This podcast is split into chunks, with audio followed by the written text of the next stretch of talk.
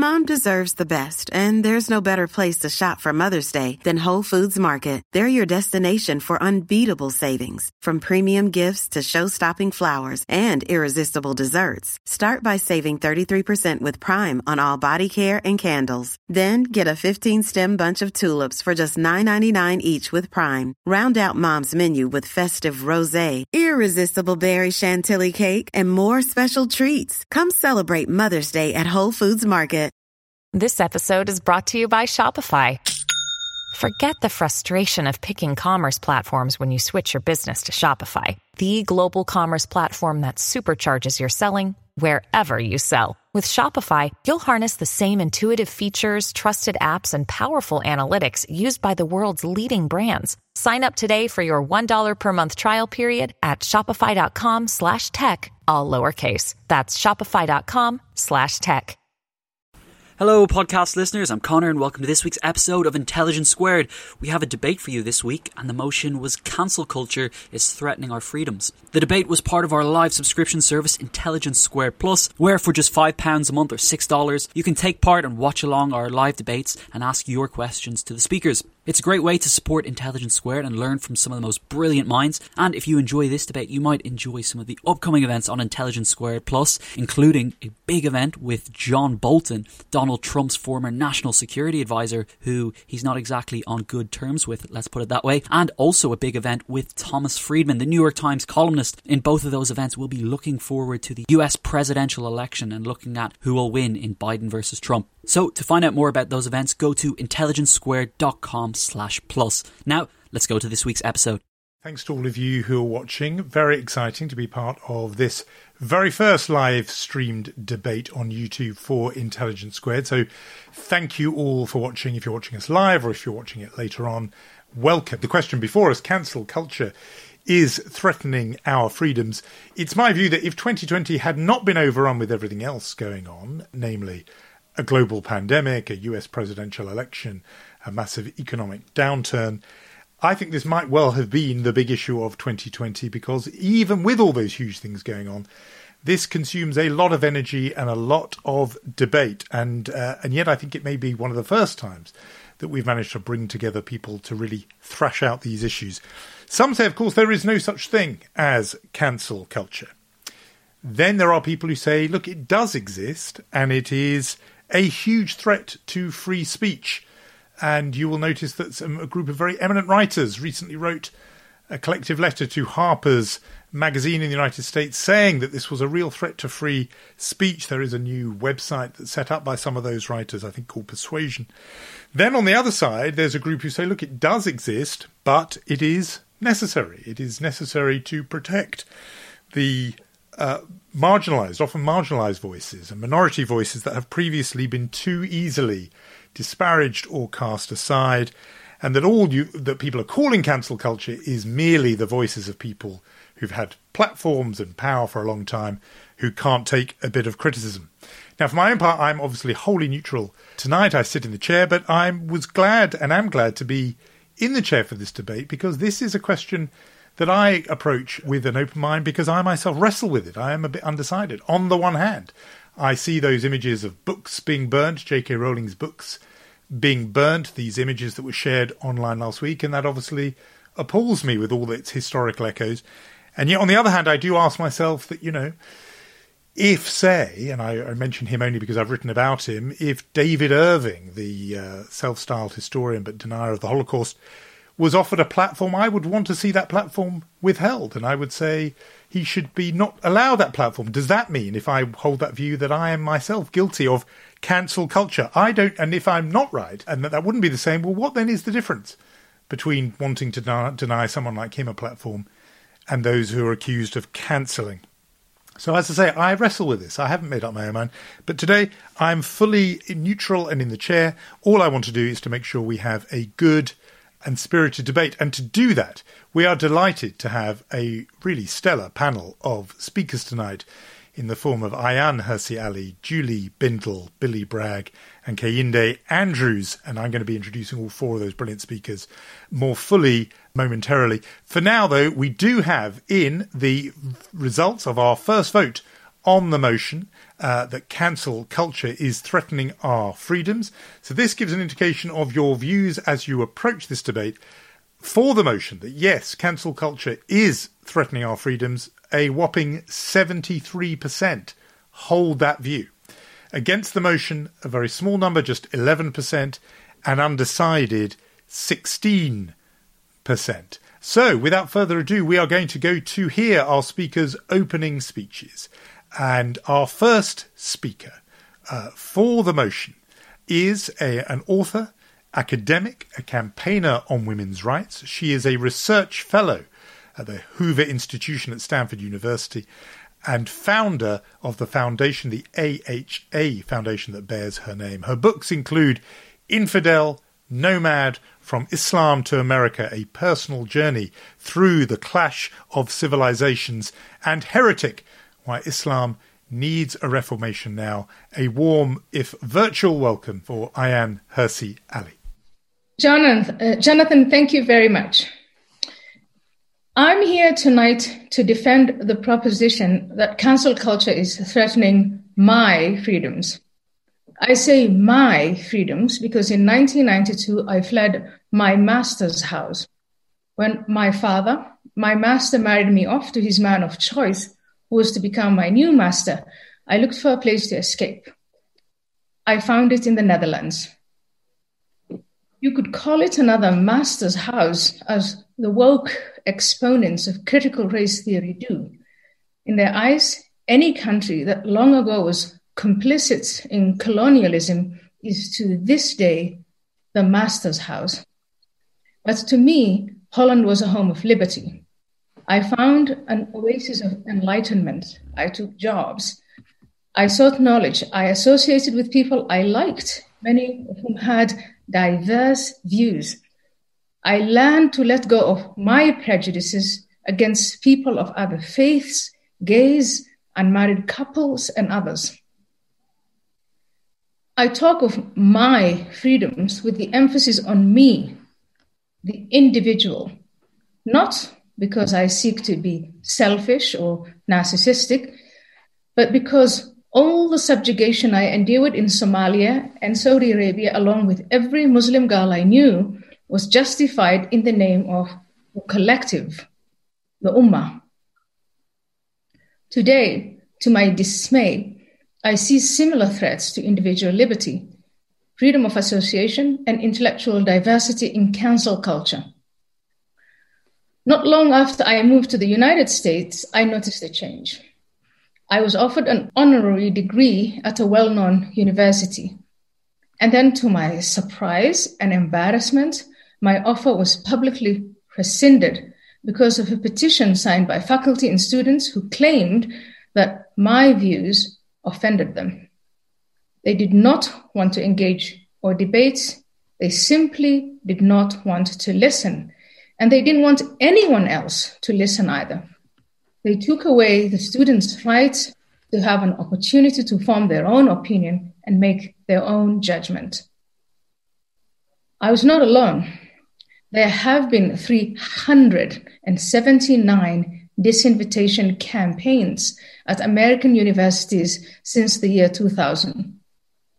Nearly half were successful, and that is the tip of the iceberg. It omits the thinkers who were never invited or whose books have quietly been deleted from curriculums. Worse, cancel culture has spread in recent years from campuses to every walk of life. The movies, technology, journalism, corporations, and even elementary and secondary schools. Julie Bindel will tell you of individual instances, many, many of them, of working class women of color without profile being bullied out of their jobs and education. We've also seen the toppling of statues and monuments. To this day, the demands to defund the police, abolish prisons, and dismantle our criminal justice system continue in some American cities. We've seen efforts to stunt due process along with ongoing rioting and looting sprees dressed up as peaceful protests and justified as a form of liberation. Such incidents of accusation, groupthink, and punishment remind me too much of the way unfree societies work, societies like the one where I grew up. We need to cancel cancel culture before it cancels us all. But where exactly did cancel culture come from? Cancel culture is the tool of a fairly new creed, and this creed has many labels.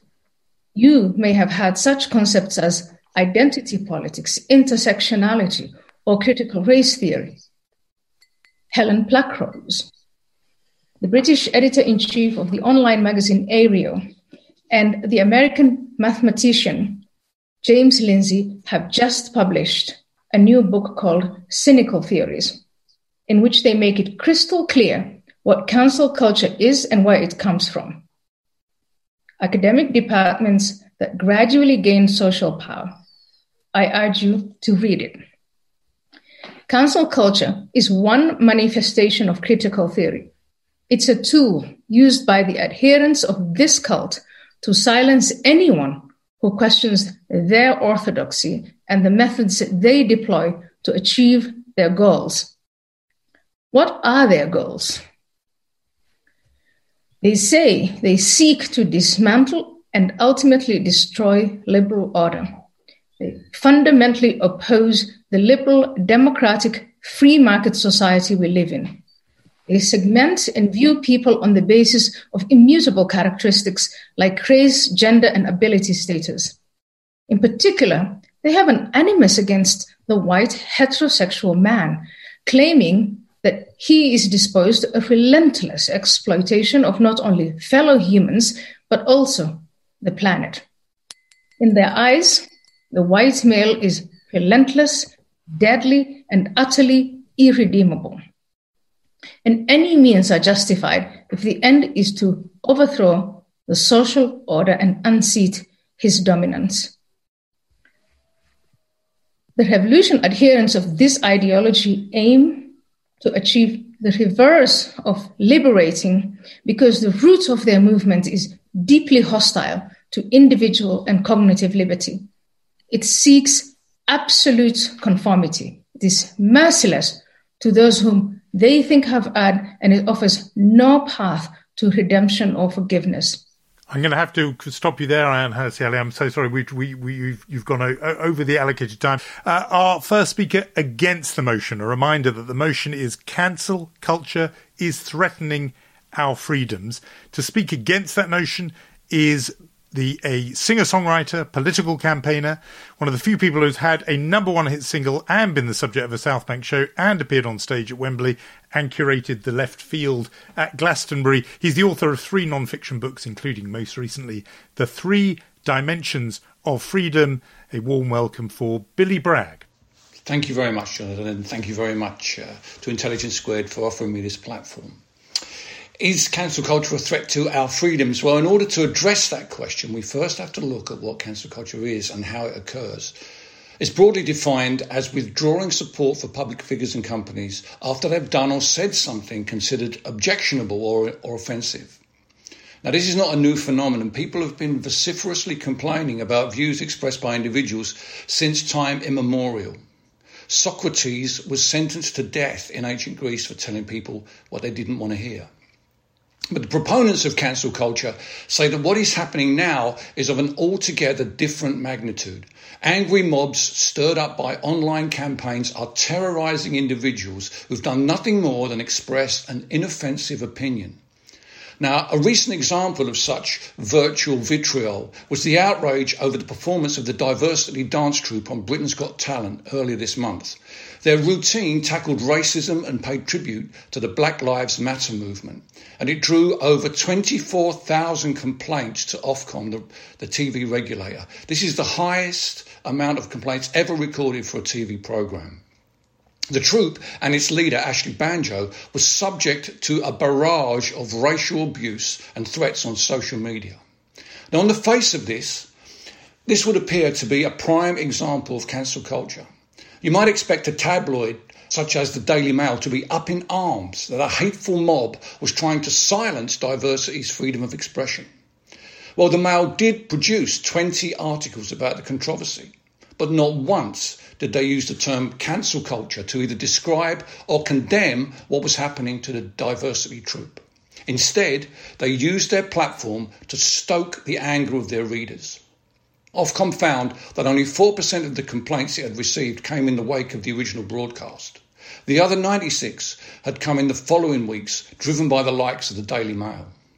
Now, if cancel culture really was a threat to our freedoms, you would expect it to apply across the board. The Mail are not shy about calling out cancel culture when they see it. Yet something, who knows what it might have been, blinded them on this issue.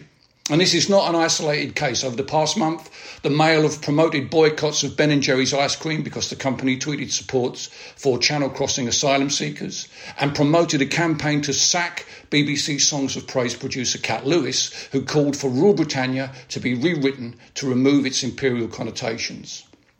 Now, any cursory review of recent high profile cases of cancel culture will reveal a troubling pattern. The victims of this trend are always defenders of the status quo. But you say, those who signed the recent Harper's letter decrying cancel culture come from across the board. You could never describe Noam Chomsky as a defender of the status quo. This is true. But sadly, many good liberal voices believe that free speech is the ultimate guarantor of individual freedom and thus feel compelled to stand beside bigots and charlatans in its defence. But not all freedoms are positive. In a time when too many engaged in social media discourse appear to enjoy kicking the player rather than the ball, we desperately need a framework in which we can all speak our minds without fear of personal abuse or physical threat. No one deserves to be the target of an online hate mob, but in order to stop such behaviour, we have to accept that free speech has limits. Last month, a new social media site appeared specifically for those who oppose the moderation policies of Twitter called Parler, P-A-R-L-E-R, it promised free expression with no censorship. No sooner had it got off the ground than founder John Matze was forced to initiate what he called a few basic rules. The first of which was, and I quote from his tweet, when you disagree with someone, posting pictures of your fecal matter in the comment section will not be tolerated. Now, this brings a whole new meaning to the term shitposting but also illustrates why free speech alone is not enough to safeguard our liberty. It relies too heavily on the assumption that people will act in good faith and that rational argument can resolve all disputes. Sadly, that is not the tone of the times we live in. Politicians and their surrogates have realised that stoking division is an easier means of gaining support than seeking consensus. In such a toxic environment, the, a slavish dedication to the right of free speech above all is somewhat of a liability. From Donald Trump's Twitter feed to the depths of the QAnon conspiracy, the right to say what you want, whenever you want, to whoever you want with no comeback is undermining our freedoms. Like the term political correctness before it, cancel culture is a trope used by reactionaries to police the limits of social change. It allows the proponents of white male supremacy to portray themselves as the victims of discrimination, undermining the rights of the real victims of structural inequality. If you believe cancel culture really represents an insidious threat to our freedoms, making it impossible for free thinking people to speak their minds, then perhaps you can explain how someone like Boris Johnson who has made racist comments about black people and Muslim women for which he has never apologised, gets paid hundreds of thousands of pounds to express those views weekly in a national newspaper column, and is able to rise to the highest office in the land. Thank you. Thank you very much, and no need for me to ding my glass there because you were came in very nicely into time. Let's move to our second speaker for the motion. Again, a reminder: our motion is cancel culture is threatening our freedoms. We heard Ayaan Hirsi Ali earlier to make that case, and now our second speaker for that argument is a feminist journalist, author, and broadcaster who has written extensively on rape, on domestic violence, on sexual violence, prostitution, and trafficking. She writes regularly for The Guardian, for Unheard, for The Telegraph, and The Sunday Times magazine. And her latest book is The Pimping of Prostitution Abolishing the Sex Work Myth, speaking for the motion that cancel culture is threatening our freedoms is Julie Bindel. Thank you, Jonathan. It's the first time, and possibly the last, that I'll ever be called a defender of the status quo, bearing in mind that I'm a long term victim of so called cancel culture, which I would rather call being silenced. Billy, with respect, has been rather selective with his examples, so I hope that I'm going to redress the balance here by telling you about what happens to feminists fighting male violence.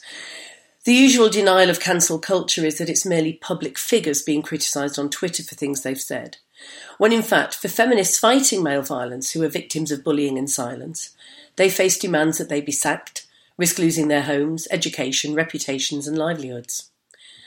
It's said that merely influential people, this is merely about influential people unaccustomed to being questioned. Well, I have no interest in wealthy white men complaining about their rights to be racist and misogynistic being curtailed. None at all. For feminists such as myself, doing unpaid work to campaign to end male violence against women, women and girls, this is about being hounded, bullied, threatened, and harassed. Mainly by men. Being publicly disinvited from events to speak of rape, prostitution, and domestic violence. Having organisers initially very excited about the event, apologise online, publicly, for inviting you in the first place, having been ground down by constant phone calls, emails, and threats to funders, often by white men, perhaps identifying occasionally as non binary in order to mask their institutionalised power and privilege. In the publicity for this event, the position of my opponents is described as this What we are witnessing is activism by and on behalf of marginalised groups who are seeking to redress the structural inequalities that have historically held them back. Really? Why then are the vast majority of victims feminists and lesbians, many of whom are of colour and working class, most of whom you, you've never heard of before, all of whom are progressive seeking to protect the rights we have fought for as women? Helen Steel is a legendary environmental and anti capitalist activist. Thirty years ago, this week, Helen was a co-defendant in the libel case brought by fast food giant McDonald's after they distributed leaflets critical of the company. Helen has also campaigned publicly over an undercover policing scandal after it was discovered that police officers had infiltrated social and environmental justice campaigns and had deceived activist women into relationships. But this counted for nothing when in 2017 she was hounded from an anarchist book fair by a baying mob of trans activists, all of it on film. Helen had stepped in to defend other women who were distributing leaflets opposed to the proposed Gender Recognition Act. Then take feminist filmmaker from South India, Vaishnavi Sundar, who's worked with marginalised women all of her life and successfully fought for women to be able to access morning after contraception in the state of Tamil Nadu. Having spent years crowdfunding to make a film about women's legal rights in the workplace, she found herself deplatformed across New York City from human rights organisations that had agreed to show her film. Her crime? Challenging extreme transgender orthodoxy on Twitter, which amounted to saying that women have a right to single sex services. The film had nothing to do with trans issues. Lucy Masoud is a black lesbian and former firefighter. After being interviewed on Radio 4 about the necessity of keeping women only toilets and changing facilities, which the women in the fire service fought for for years, the fire brigade was deluged by trans activists and their allies demanding she was sacked. One tweeted to their followers that she should be burned. This was in response to Lucy being re elected as LGBT secretary for the Fire Brigade Union. Trans activists stood outside Grenfell Tower, the scene where 72 men, women, and children burned to death, and let off smoke bombs and waved around dildos, all in an effort to stop the meeting she had organised from going ahead, because we were objecting at that meeting, held outside Grenfell Tower, to the calls to expel women from the party that refused the trans women are women indoctrination. Selina Todd, who does more to celebrate the lives and activism of working class women than any other UK based academic, was banned from speaking at a conference last year celebrating, sorry, this year, the 50th anniversary of the first Women's Liberation Movement event.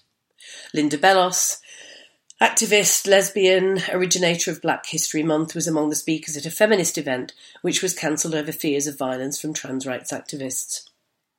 Karen Ingala Smith, the founder of Counting Dead Women, who lists every woman and girl killed by men on an annual basis, and this is read out in Parliament, so is on Hansard, was refused permission to rejoin the Labour Party because she is hostile to gender identity. Of course she is. She's a feminist.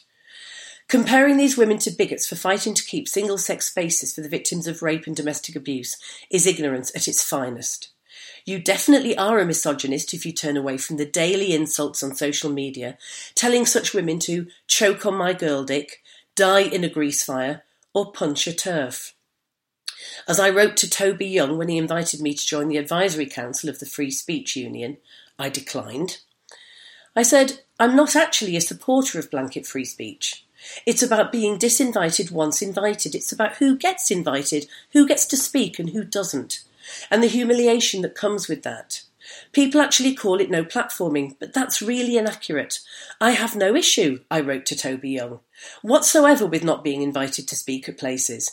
It's them rescinding their invitation because of bowing to pressure from the knobheads. That's humiliation. That is damage to reputation. One more I, minute. You're in your last minute, Julie. I have a platform not because I'm rich or world famous. I have that profile because I'm a feminist campaigner that's always spoken out. The fact that I can write in a national newspaper about being disinvited and hounded out of events is used against me when in fact I'm prevented from doing my unpaid activist work. And I can write about it in a newspaper because I'm a journalist. In 2018, every attempt on the planet was made by trans activists and allies to get me disinvited from the Working Class Library in Salford, where I was due to give a talk about growing up as a working class lesbian in the northeast of England. As usual, nothing to do with transgender issues. You may think that silencing and cancelling a few bitches like me, J.K. Rowling, and other high profile women doesn't count because we can always get our voices heard elsewhere. But this treatment also serves as a warning to younger women at the beginning of their political lives to shut the fuck up or the same will happen to them. The vast majority of the victims of this horrendous misogynistic bullying are women campaigning against male violence. The likes of Toby Young and David Starkey are red herrings in this debate. What I and countless other women have seen is swathes of so called progressive men who hate feminists, but instead of being clear and honest about it, they call us turfs. Nothing less than total capitulation will satisfy them, but that's never going to happen. Okay. Can we th- thank you very much, Julie? Bindel, um, again, I'm only in, appearing to interrupt when people go over the six minute mark. There is nothing else in my decision.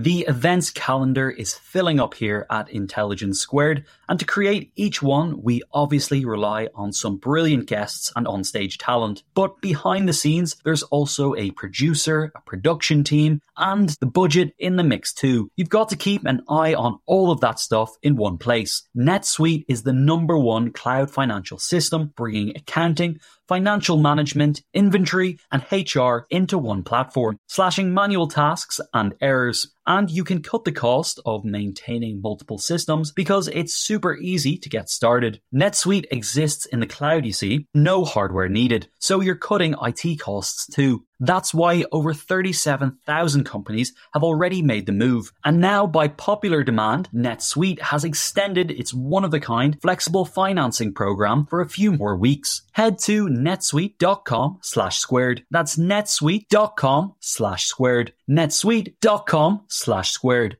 Sponsoring the show for this episode is Marquee TV. Marquee TV is a streaming service with a difference. It's bringing you the top tier of performing arts straight into your living room or onto your device. So think dance, theatre, music, anything you might find in the West End, Broadway, or maybe a cool little experimental space too, but saving you the cost of a few tickets as well. I've got happily a bit lost in their vast library of performances, exclusive interviews, and behind the scenes content. Choreographer Jonathan Watkins' interpretation of George Orwell's classic 1984 was pretty cool, and I love the dance piece Sutra, inspired by the skills of Buddhist Shaolin monks. And we've got a special treat for our listeners. Marquee TV offers three months of access for just 99 cents. That's right, three months for only 99 cents with the code SQUARED. Simply visit marquee.tv and use the promo code SQUARED to dive into the world of arts like never before. Bring the arts home with Marquee TV.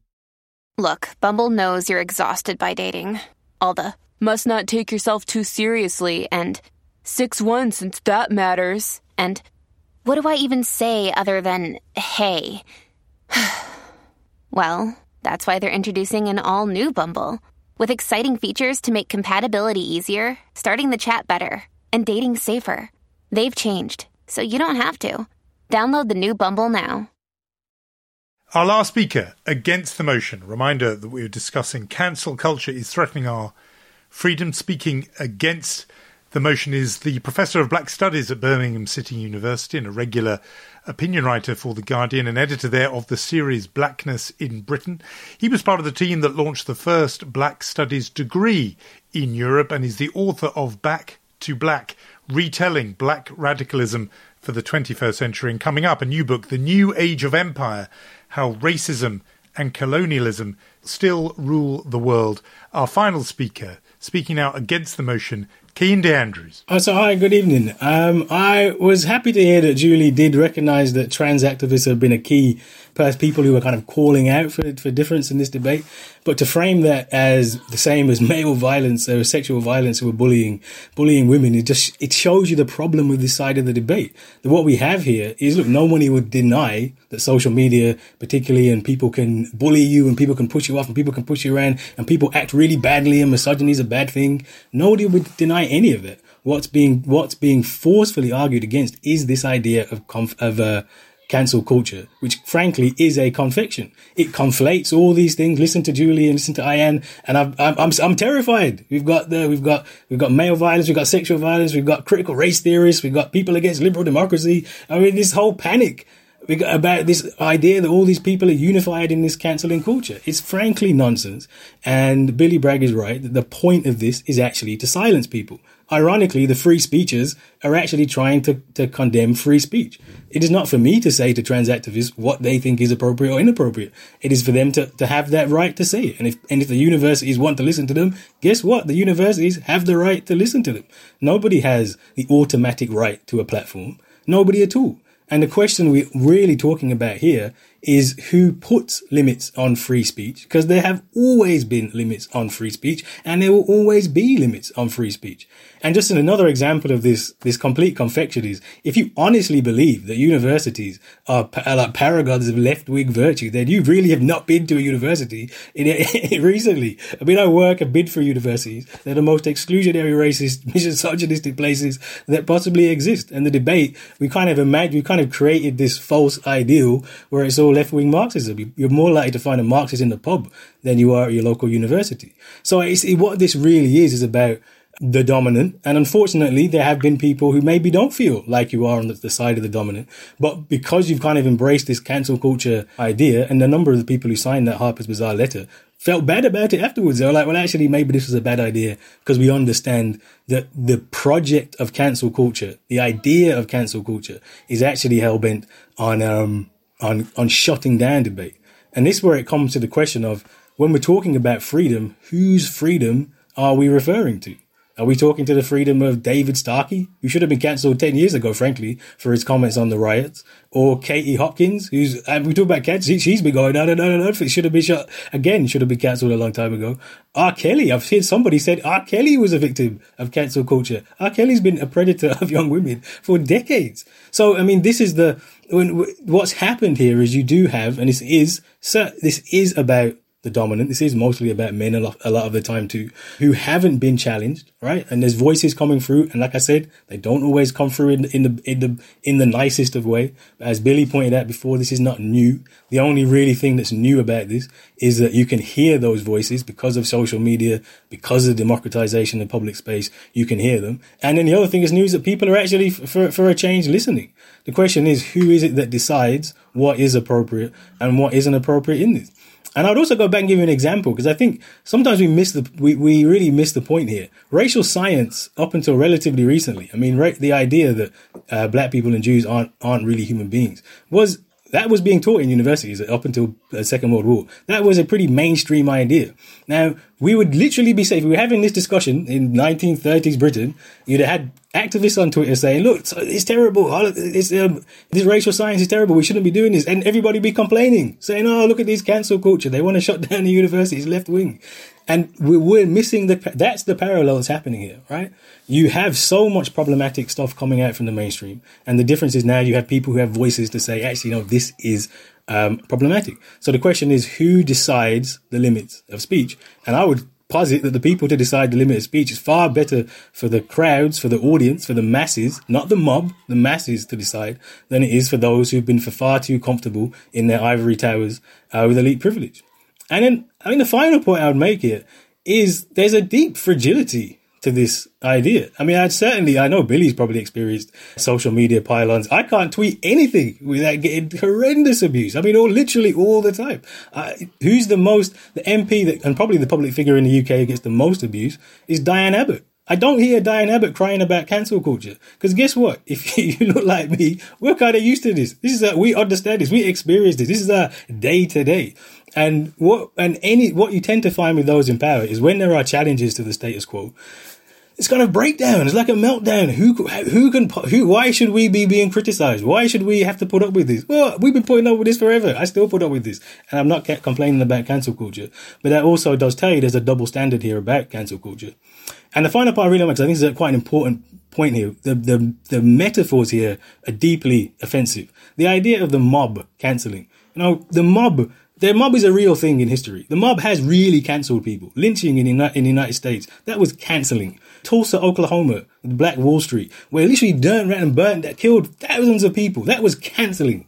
In the UK, we've had race riots. Race riots are not when black people rebel against the police or other things. Race riots are when usually white racist communities rampage through black and brown communities and cancel those. That's that's the mob. So let's drop this mob discussion because this is not this is deeply offensive to what we're talking about. And again, use you can see how those metaphors are being used to defend very, very, very, very problematic ideas. Look, no one's saying everything is perfect, but the idea of cancel culture, the the the what the the the work that it's doing is to maintain the status quo, is to defend the powerful, and is to shut down those who have rightly having their voices of dissent. Thank you, uh, and to thanks to all four of our speakers for setting out their stalls so fluently. Uh, we're moving now into questions from you, people who are watching at home. Now, lots of questions have come in. I've got a couple of mine which I just wanted to follow up on, one, for each side, as it were, in our debate. To you first, Ayaan Hirsi Ali. Julie Bindel made clear that she's not an absolutist on free speech. She doesn't think absolutely everyone has a right to a platform. Uh, and I wondered, in your case, if you do think there is a line – you know, I threw out at the beginning, I mentioned David Irving as a as a figure who's often cited in this context. But you know, are there some people that you would, as it were, cancel, who you would deny a platform to, who you think should not be invited to public platforms? And if there are, if you can even name one person who fits into that category, aren't we then just into a discussion about where one draws the line? And as Kehinde Andrews was just saying before, who draws that line? Hirsi Ali. I uh, so Jonathan, uh, I think in order to answer that question, you have to understand that we're now talking about two competing philosophies. I adhere to the philosophy of classical liberalism, where yes, free speech is the right to offend and it's protected by law. And if you don't like what people say, yes, you can, in a private setting, disinvite them or cancel them, or what have you. Um, but it is protected by the law. Now, cancel culture is rooted in a completely different philosophy, the philosophy that traces back to postmodernism. They call it critical justice theory, and they have a notion that only they have uh, the way and the path to social justice. And if you disagree with them, then they cancel you, but not only in a private form, they also seek authorities, university authorities, the government, everything that they have to shut you down and to silence you.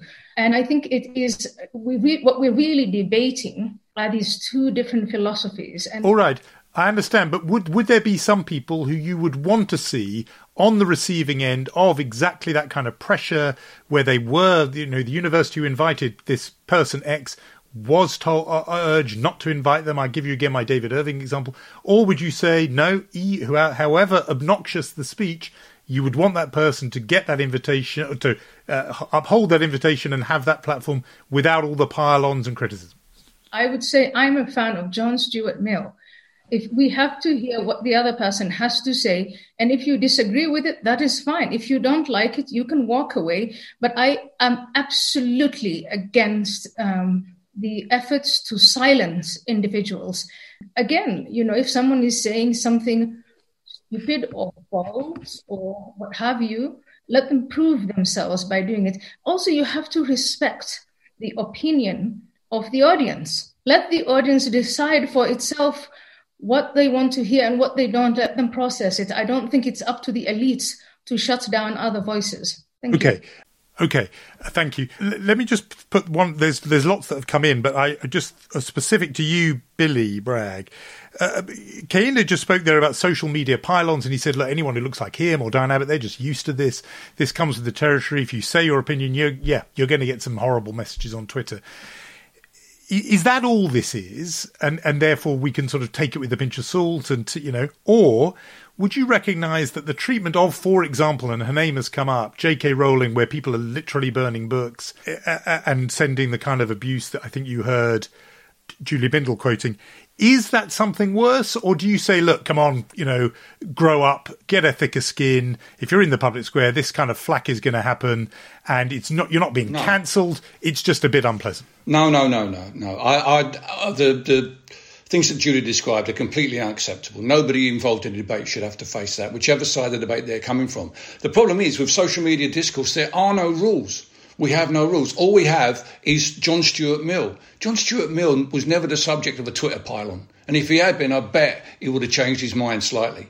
Because the situation we find ourselves now is that we are unable to not just have free speech, we also need to have equality in which the person you're talking to you respect their their right to say what they want to say, but also we need to have accountability as well, so that people can't just come in and um, attack you and uh, take you down. You should we should find some way of getting new parameters online whereby we can dis- sort of discuss very, very difficult things, very contentious issues, but in a in a way that's deliberative, rather than just going straight to the pile-ons. And this applies both sides. I mean, free speech, equality, accountability. This is not a left or right wing argument. This is a, a, an argument for a new set of parameters around which we can talk to one another. Because Twitter has arrived, social media has arrived, without us having the understanding that although I'm sitting in my house on my own I'm actually talking to thousands of people right now.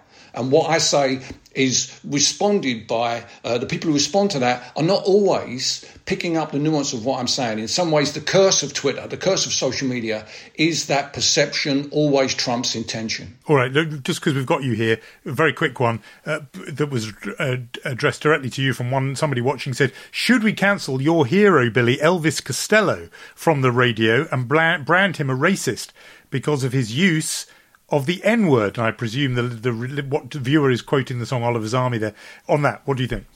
No, I don't, I don't, I don't think so. I mean, Costello famously used the N word in reference to uh, Ray Charles and was was vilified in the press over that. People still remember it. People still talk about it. But he survived, you know, as as celebrities often do. It's those people who, who don't have celebrity that are that are pushed around and beaten up online who need protection rather than celebrities. Julie Bindel, question again that's come in.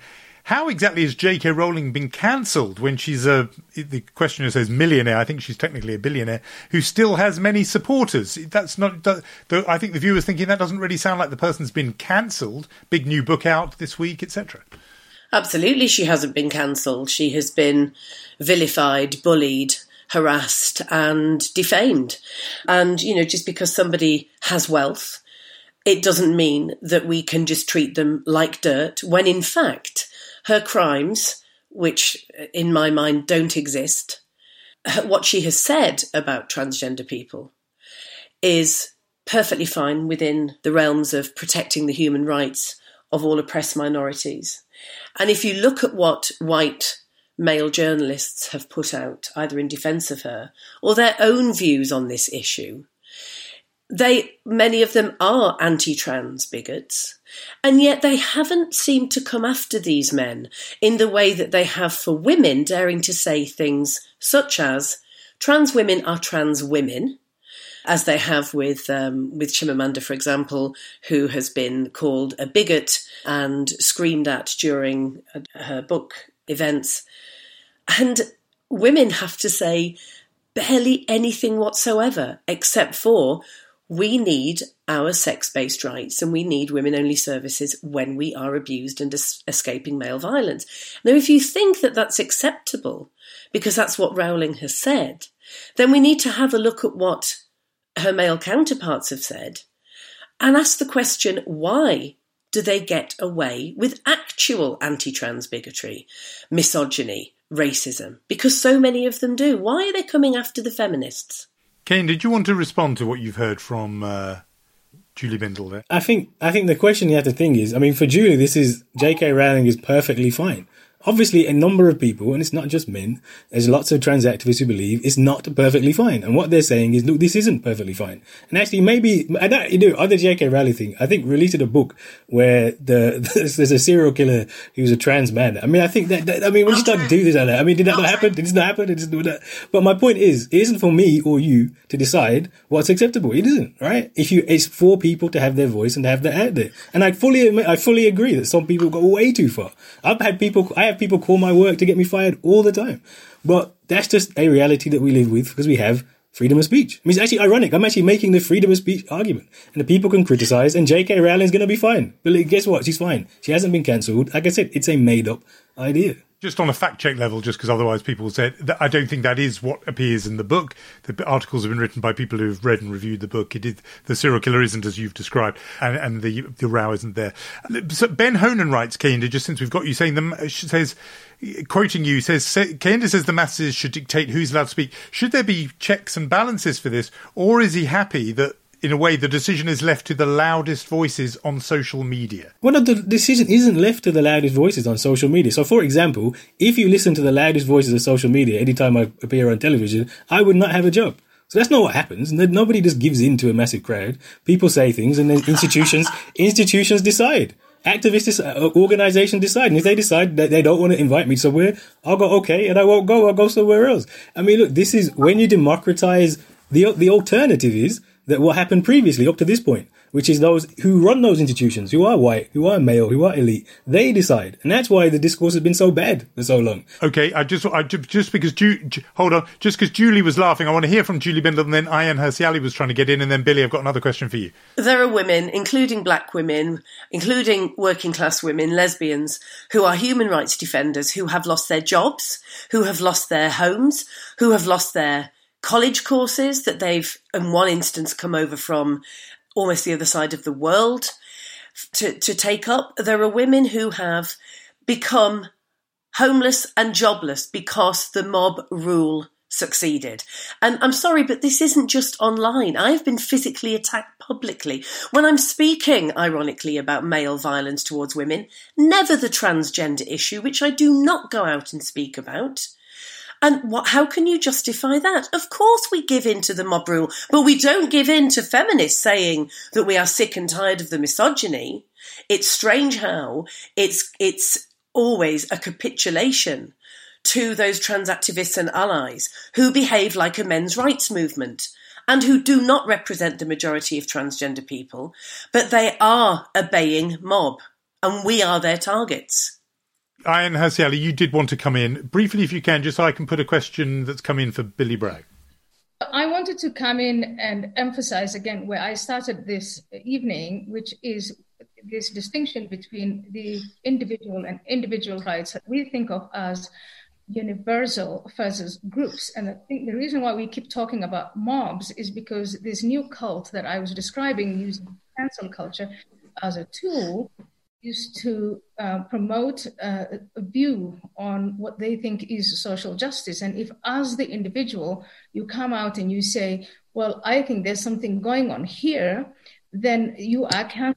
J.K. Rowling is obviously not, she's not just a billionaire and an accomplished woman, but think about the people whom she's trying to give a voice, those individuals who because our society is now being segmented into these groups, as a woman, as a young girl, a teenager, you are being forced to undergo certain, you know, hormonal and surgical, um, uh, uh, and very, very, very, you know, it, it, it's terrible to, to contemplate. J.K. Rowling is trying to give a voice to that individual, the individual who goes to the bathroom and finds herself threatened, the individual woman who's in a prison and is raped. We can't talk about those individuals because every time we raise our voices, which we, and we need free speech for that, then this cult comes along and says, You're transphobic.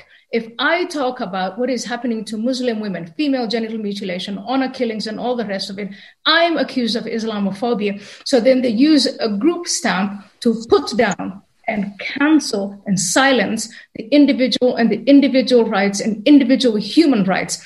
The philosophy of liberalism protects all of that. The philosophy of the cancel culture okay. and it's just cancels it. Okay, now, but there you are with the the um, branding of the Hoover Institution right behind you. You're on this debate tonight. You have many platforms, I think, books coming out, etc. In what sense has someone like you been cancelled? I've been cancelled, and I, I've of course, I, I ta- I'll tell you this. I never thought it was a threat to our freedoms. I think that this year, because this year I'm seeing how big this thing has become, the brainwashing of our children from K to 12. The thing has come out of the universities. It's more than annoying just now.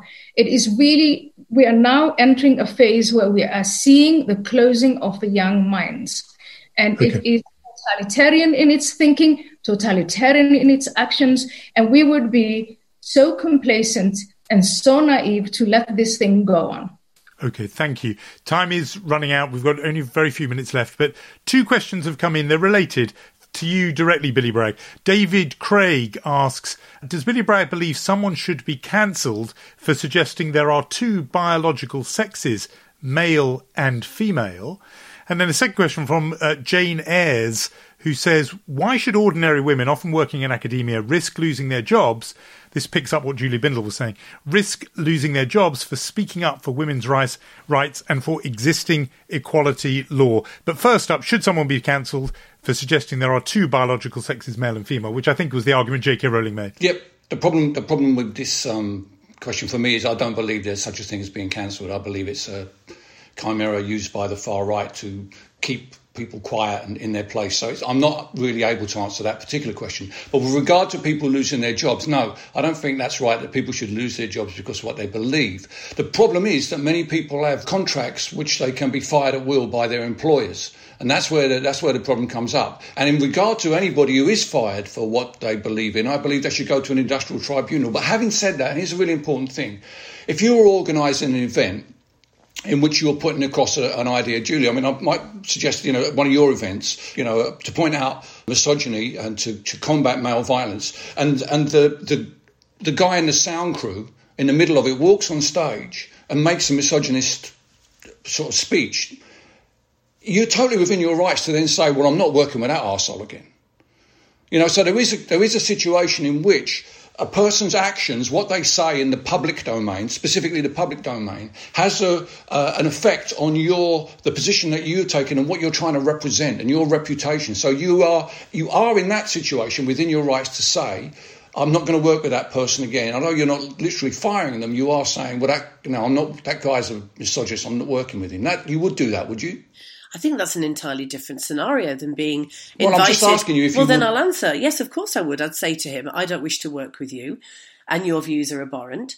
But this is entirely different from being invited to speak about countering male no, violence agree, no. and then being disinvited and being called a bigot and a Nazi. Yeah, yeah, I agree. And I, was, I wasn't addressing that question. I was addressing the question of whether someone should get fired for what they believe in. And I think this is this is one of the problems with all of this debate is the lack of nuance the lack of nuance that we're, we're, in a situation where the culture war has come along and it's everything's black and white, everything's them and us. It's impossible for us to sit down and have a straightforward debate in which we recognise there are different varied situations in which we try and apply these ideas in, and, and everything comes down to those you know 280 characters. Thank you. We, we are uh, fittingly uh, out of time for that section, our Q and A section, and thank you to all the people who wrote in. Such a shame we couldn't get to all of them. But let's use this. We're going to have a minute summing up from each of you, and we're going to go in the reverse order that we did with the opening speeches. I'm going to try and ping my glass after one minute, but if you don't hear me, I may have to start saying Ding, ding, ding. But let's begin with you, Kehinde Andrews, and see if you can summarise in a, in a, in a minute your closing argument for why you do not believe that cancel culture is threatening our freedom. So I want to stress that neither me nor Billy are arguing that people don't get harassed, people don't get bullied, people aren't victims of violence. These things all happen. What we are saying is that cancel culture, the actually, there is that's a that's a bogeyman, that's a myth. There is no cult. There is no mob coming after you. The whole idea of cancel culture is to shut down the freedoms of those who are oppressed. That's the purpose of it. And it comes about because we're in a moment where we have a more democratic public space where people can be challenged on their views and people can say, no, that's not perfectly fine. We don't agree. And that, is, and that, and so cancel culture, the purpose of it, the point of it is actually to the idea of cancel culture is against our freedoms. The cancel culture itself is a complete bogeyman and a myth. Thank you. Our second, and admirably brief, our second of summing up speaker is going to be in one minute from you, Julie Bindel. This is not about cancel culture. This is about being harassed and hounded for having feminist views within this whole debate that has got lost. Because, as I said earlier, I have no interest in David Starkey or any white racist man or anyone with offensive views weeping crocodile tears about how they're not allowed to espouse those offensive views. But if you just took one minute to look at why so many feminists have been arrested, sacked, hounded, and driven to eh, terrible states of mental ill health, you would see that all they are doing is trying to protect those spaces that we develop for the simple reason that until men stop raping and killing and abusing women, we need those spaces. It wouldn't matter if that wasn't the case. So you have to take that separately from those Toby Youngs and those David Starkeys and any of the other people that are being, as my good friend Rachel Moran says, handed their arse for actually being told that they are this their time is up with these offensive public views. Thank you. To sum up, making the case against the motion that cancel culture is threatening our freedoms in one minute, Billy Bragg. I'm not sure we've come much closer to defining actually what cancel culture constitutes. Is it online abuse? If so, then let's call it that and have a debate about how we can hold bad faith actors to account for their behaviour. Is it people getting fired for expressing an opinion? If so, then let's talk about strengthening workplace rights so that employers are not able to fire at will. Is it people feeling admonished by the criticism they receive for simply expressing their views? Well, how can it be when it's merely the result of those who disagree with you exercising their own freedom of expression? And provided they're not abusive, and I must stress that abusive behaviour is not acceptable, threats are not acceptable, you must respect the fact that they have every right to criticise you. Is cancel culture a genuine threat to our freedoms? Evidence suggests that it is applied in too partisan a manner to threaten the rights of everyone in society. And to argue otherwise is unfortunately to give legitimacy to those who are seeking to push back against Black Lives Matter, Me Too, and other movements struggling to hold the powerful to account. Okay, thank you. And the final minute summing up from you for the motion that cancel culture is threatening our freedoms, Ayaan Hirsi Ali. Well, tonight I ask you to defend the motion that cancel culture is a threat to our freedoms, and I ask you to be brave. Please stand up to the mob. Don't change your exchange your liberty for misery and loneliness. Um, culture is rooted in a philosophy that takes advantage of power, language, and knowledge. They see our society only in relationship to one another, and, and the only prism is through power. They pollute our language and they pollute our knowledge. And I ask you to vote tonight for critical thinking. I ask you to vote tonight against cancel culture. It's an opportunity to repudiate nastiness, bitterness, and divisiveness and move toward genuine inclusivity, freedom, and belief of di- belief and dialogue. Thank you. Thank you, and thanks to all our speakers for summing up so concisely. There's just a couple more questions that are that people did send in. I wonder, but just put this to you, uh, Julie Bindel, first of all, whether is perhaps cancel culture, as we're calling it, not something that is almost part of human nature to want to silence and ostracize ideologies that threaten our own point of view. And that question came in from somebody called 20 Faces. I think that's probably right. But what we have now is a tsunami of misogyny within culture that women and girls are having to face, all in the the name of you know somebody else's rights, which happen to conflict with ours. Feminists have a long tradition of supporting uh, any person that suffers uh, any institutional oppression. We understand class as a structure, we understand it as a sex class, we understand it when it comes uh, to other institutionalized oppressions. But at the moment, feminists and in, lesbians in particular are being monstered and vilified as though we literally are Nazis and bigots when what we're trying to do is protect the rights that we have fought for for decades. Let me put one to you, um, Kehinde Andrews, that came in from Angus Byrne, who, and I thought, I think this is interesting. As Billy Bragg said, we maybe are bundling two things together here: the online abuse phenomenon, and then the denial and rescinding of invitations and platforms. In, if, in terms of talking about the latter category, Angus Byrne says. Is there a law about inciting racial hatred? Obviously, there is. And would that not define the scope for denying a platform? In other words, if a David Starkey or a Katie Hopkins, people you mentioned, have broken the law on inciting racial hatred, then yes, of course those people should be denied a platform. But anything less than that, maybe the Angus is suggesting then you just let that pass and they are allowed a platform. What do you think? Well, no, I think one, the fact there are laws about this tells us there is certainly limits, and it's interesting where they get set.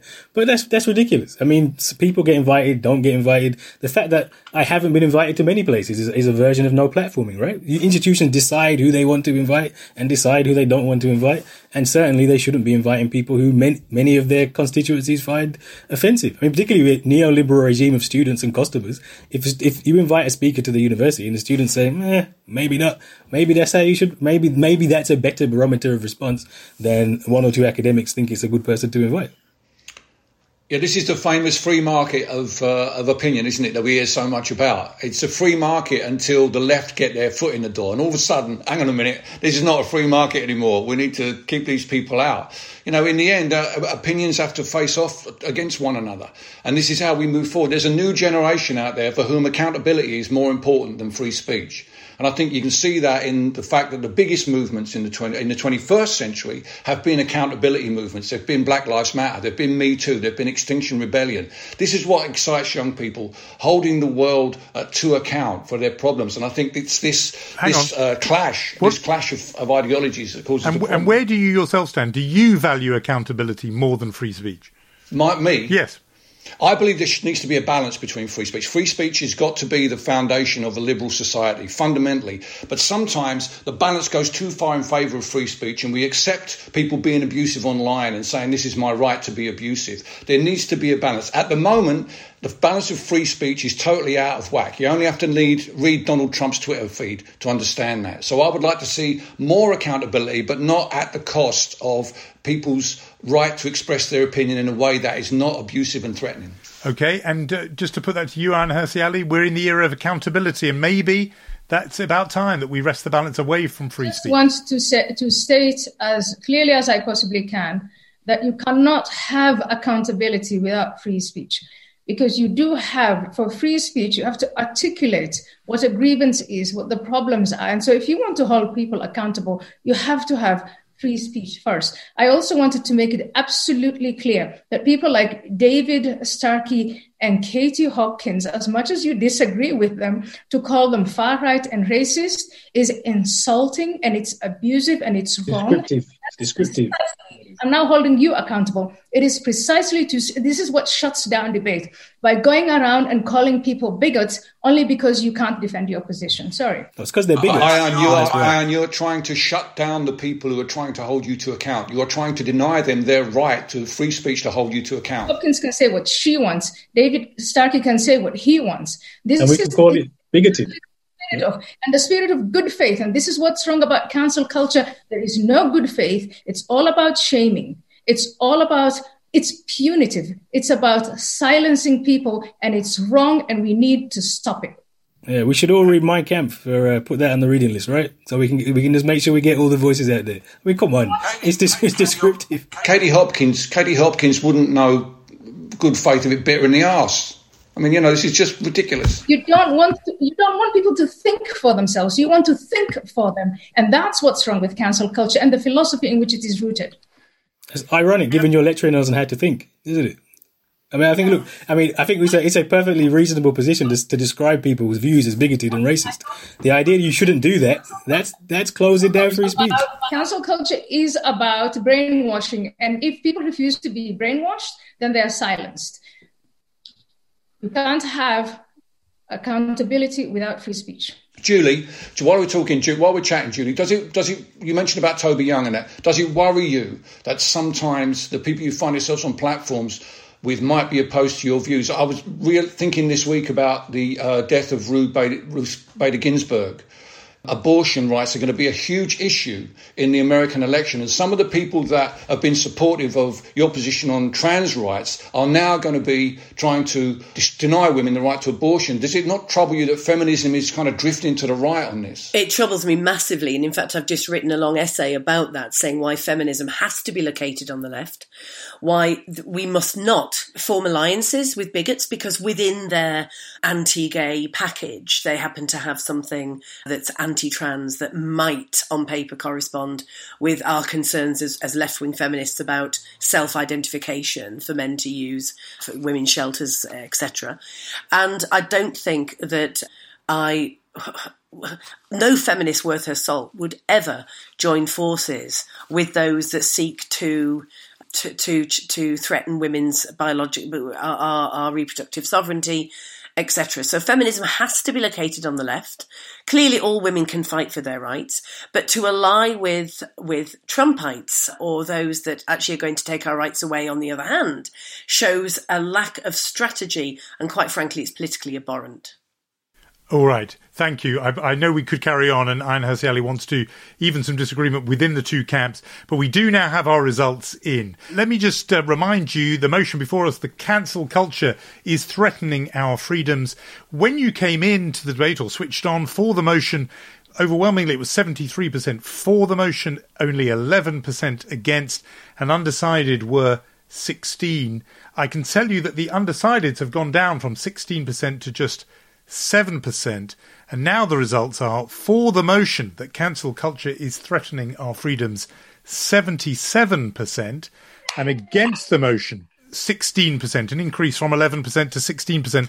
But the motion is emphatically carried that cancel culture is threatening our freedoms, as I say, 77% to 16%, with just 7% undecided.